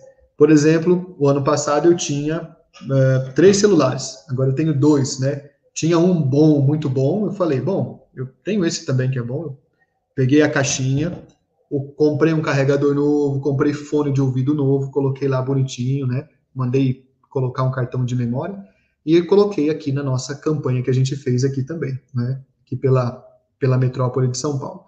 Vamos fazer isso, né? Vamos fazer.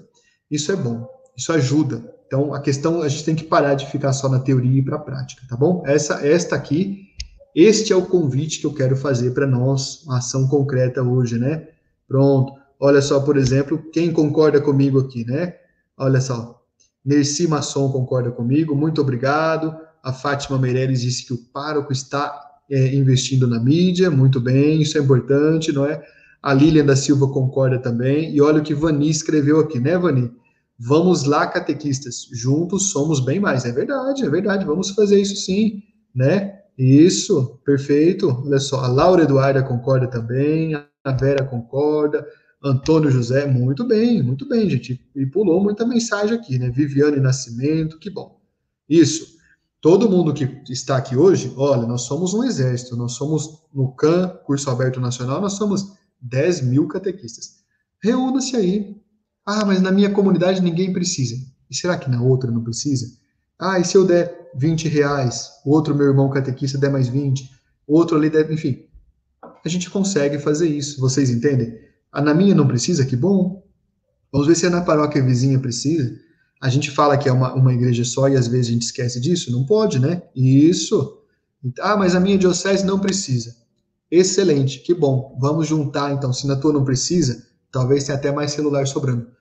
Vamos juntar dinheiro, comprar celular bom, novo. Vamos juntar celulares bons. Não vai dar celular ruim, hein? Aí você vai, vai atrapalhar o seu irmão. E vamos mandar para a diocese vizinha. Ah, no meu estado não precisa. Bom, tem estado que precisa. Então, vocês entenderam? Pronto, gostei. Por isso que eu gosto de vocês. Vocês, olha, todo mundo concordando. Vamos fazer isso, vamos fazer uma coisa? Vamos combinar uma coisa? O CAN não teve nenhum custo, não vai ter. Os cursos abertos não tem. Vamos fazer uma oferta de evangelização aí mesmo, na tua, na tua realidade. Faça com que isso seja um gesto concreto do CAN, entendeu? Pode ser o gesto concreto que vai ajudar a trazer conhecimento para uma catequista, um jovem. Os jovens não têm dinheiro, depende dos pais mas quer ser catequista, não é? Está se formando. A gente vai abrir as portas do paraíso para essa pessoa. Né? Mas faça você, nós não vamos fazer nada por aqui, tá bom? Quando vocês forem fazendo, um celular é uma vitória. Será que a gente conseguiria 100 celulares? Será que a gente conseguiria? Vamos colocar uma meta básica? Somos 10 mil catequistas. Será que a gente conseguiria um celular? Vamos organizar essa campanha da, do celular só numa mídia, só lá na oficina da catequese, não é? A Joana vai acompanhar porque fica fácil de contar. E a gente vai contar. Eu estou propondo 100 celulares. Eu já vou, eu já vou dar um jeito aqui, eu vou comprar um celular e vou destinar para isso. Faltam 99, né? Reúna, vê que você tem um celular que está em bom uso, vê quem poderia colaborar e a gente vai fazer essa, essa doação, tá? Para quem doar, aí coordenador, coordenadora, sacerdote, religiosa, vocês podem nos ajudar nisso, tá bom? Que bom. Aqui, olha aqui, Marisa escreveu assim, né, Marisa? Marisa escreveu. Todo gesto de amor é uma evangelização. Perfeito. A Maria já escreveu aqui. Já temos então, a gente, é, dois celulares, o meu e o da Maria Áurea. Vou organizar na minha paróquia. Quem mais aqui? Isso. Acho, acho que a gente já consegue vários aqui hoje a partir de organizar. Tá bom? Isso, que bom. E com isso, meus queridos, escreva aqui quem vai organizar na paróquia que eu quero saber também. Marlene escreveu assim, né? Há muitos que nem sabem mexer. Verdade, Marlene? Ah, e aqui vem a outra parte. Vocês vão fazer isso, nós juntos. Eu vou, já vou encerrar agora falando o seguinte. Eu tive uma ideia. Nós vamos promover aqui uma série de oficinas digitais. Oficina para como mexer no Google Meet, oficina para como mexer no WhatsApp da melhor forma, oficina para como gravar vídeos, oficina para como fazer desenhos animados, entendeu? Oficina para como fazer um, um jornalzinho de catequese, tudo. Nós vamos ter em algum momento, assim que acabar o CAN, essa jornada da catequese digital. Quanto vai custar? Nada vai custar. Vai ser provavelmente no sábado, algumas horas. A gente vai ter oficinas funcionando ao mesmo tempo com pessoas que entendem das redes, tá bom? Então vai ser a jornada da catequese digital. É, então a gente vai ensinar as pessoas a utilizar as redes sociais. Bem prático assim, coisa de 30 minutos, né?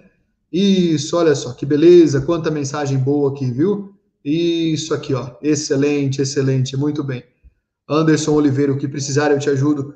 Meu irmão, organiza na tua comunidade aí uma coleta para o celular aí da tua comunidade, destina para uma catequista, viu, que precisa, isso é importante. Aí já vamos ter então três celulares da meta de 100, né? Que mais, gente? Que mais? Olha, a Denis também disse, eu vou organizar aqui também. Então já são quatro celulares. Será que a gente consegue 10% hoje? Olha só, Regilene, Regilene que é sabida, essa menina, hein, Regilene? Vou falar com a minha coordenadora. Vou contar mais um aqui, tá? Então já são então cinco celulares, tá bom? Aqui isso, então já são cinco. Será que a gente consegue mais cinco? Isso, vamos ver o que mais aqui. Muito bem. Ok, vamos ver se a gente consegue mais cinco celulares aqui. Ok, aqui, vamos lá. Então, seis. A Marli disse, eu até tenho, só tem que arrumar. Marli, arruma bem bonitinho e manda para uma catequista que precisa. Você não tem noção como vai fazer diferença, viu? Seis. Vamos ver se tem mais um aqui, gente. Vamos ver se tem mais um aqui. Vamos lá. Isso, vamos ver. Vamos ver se tem mais um aqui. Isso. Aqui, ó. Rosebelle vai comprar um celular. Então já são sete celulares, correto? Sete celulares. Muito bem. Excelente. Falta três para a gente encerrar hoje. Vamos lá. Quem mais que vai mover uma ação na sua comunidade? Escreva aqui. Aqui a Elisete, né, Elisete, vai passar para a coordenadora, isso mesmo, faça isso, Elisete. Aí em Guaxupé, né, minha querida amiga, povo de Guaxupé é rico, você vai conseguir três celulares, viu? Mas eu vou contar um aqui hoje, tá? Muito bem. Então já temos oito. Vamos ver o que mais. Quem que pode nos ajudar mexendo a comunidade aí, né? Isso, vamos ver o que mais aqui. Vamos ver o que mais aqui. A Ana Reis também vai falar com a coordenadora. Eu sei que quando fala com coordenadora, ajuda, dá certo, dá resultado. Oito celulares.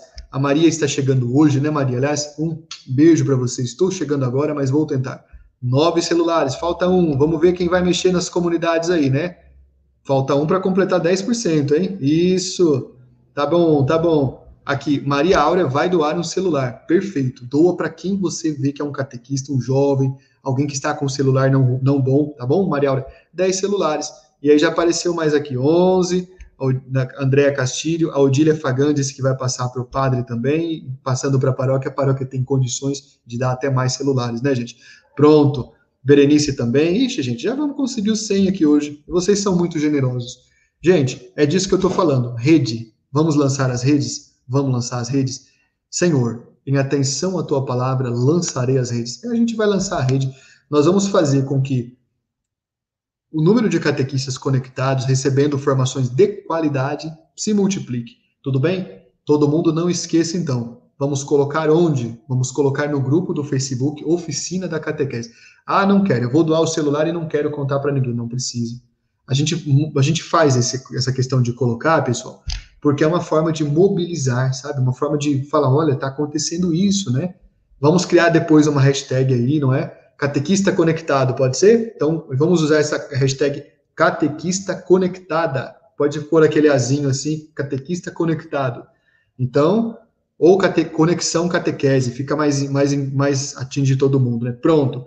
E com isso, eu quero agradecer a vocês pela, pelo, pela presença encantadora hoje. Compartilhe esse vídeo, curte o vídeo. Por que, que você está pedindo? Porque nas horas seguintes o YouTube mostra para mais catequistas, tá? O YouTube sabe quem é catequista, essa é a verdade. E quando você curte aqui, ele mostra para quem pesquisou coisas de catequese, entendeu? Curte, pega o link, joga nas redes sociais. Meu querido, minha querida catequista, que bom. Então, nesse, nesse caso, a gente pede que o Espírito Santo nos ilumine, é, não é mesmo?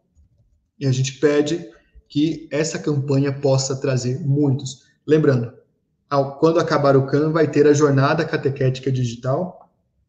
Vai ser um dia só. Nós vamos ensinar como mexer nas coisas. É isso. Coisas breves, práticas, né? Vamos bem na prática. Eu vou chamar pessoas aqui no canal. E acabando, a gente começa o curso bíblico, já está certo. E eu tenho mais duas surpresas que eu não vou contar hoje para vocês, mas eu vou falar aqui uma surpresa de história da igreja, vocês vão gostar muito, o Brasil inteiro vai gostar, e tem outra surpresa que é de espiritualidade, que esses dois conteúdos não couberam no CAN, mas viraram coisas independentes, tá? E eu convido você, então, a finalizarmos o nosso encontro pedindo a proteção amorosa do nosso Deus e rezando aquela oração que é a oração oficial do curso aberto nacional. A oração Alma de Cristo, que é a oração que ajuda com que você lembre-se que é uma filha amada, filho amado, enviado, enviada por Deus para fazer a vontade do Pai aqui nessa terra.